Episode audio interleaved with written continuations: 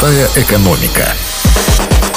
Всем доброго дня. У микрофона Василий Данилов. Давайте с вами вместе разбираться в экономических материях для того, чтобы экономика работала на нас, а не наоборот.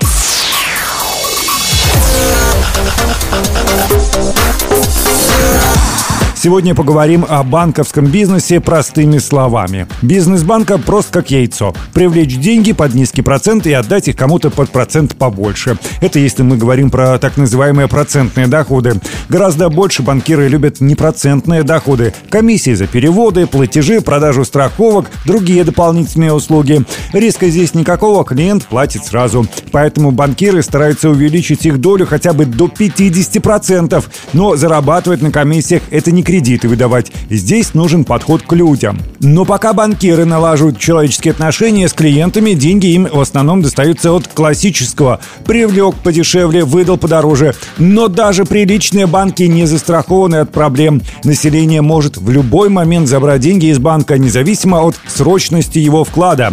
Если физики впадают в истерику и массово закрывают вклады, банку не до смеха. Свободных средств, ликвидности у него не так уж и много. Все вложенное в дело, например, выдано в виде кредитов. Кстати, ликвидность – это способность банка обеспечивать полное и своевременное исполнение своих обязательств. Вот это, что мы можем назвать основные банковские доходы, быстро и практически надежно. Да, есть еще несколько вариантов, но они довольно специфичны и не всегда в рамках правового поля. Но у меня на сегодня все. И помните, как сказала американская писательница-юмористка Рита Руднер, в банке на моей улице обычно работают две кассирши. Конечно, если народу немного. Если народу много, работает только одна.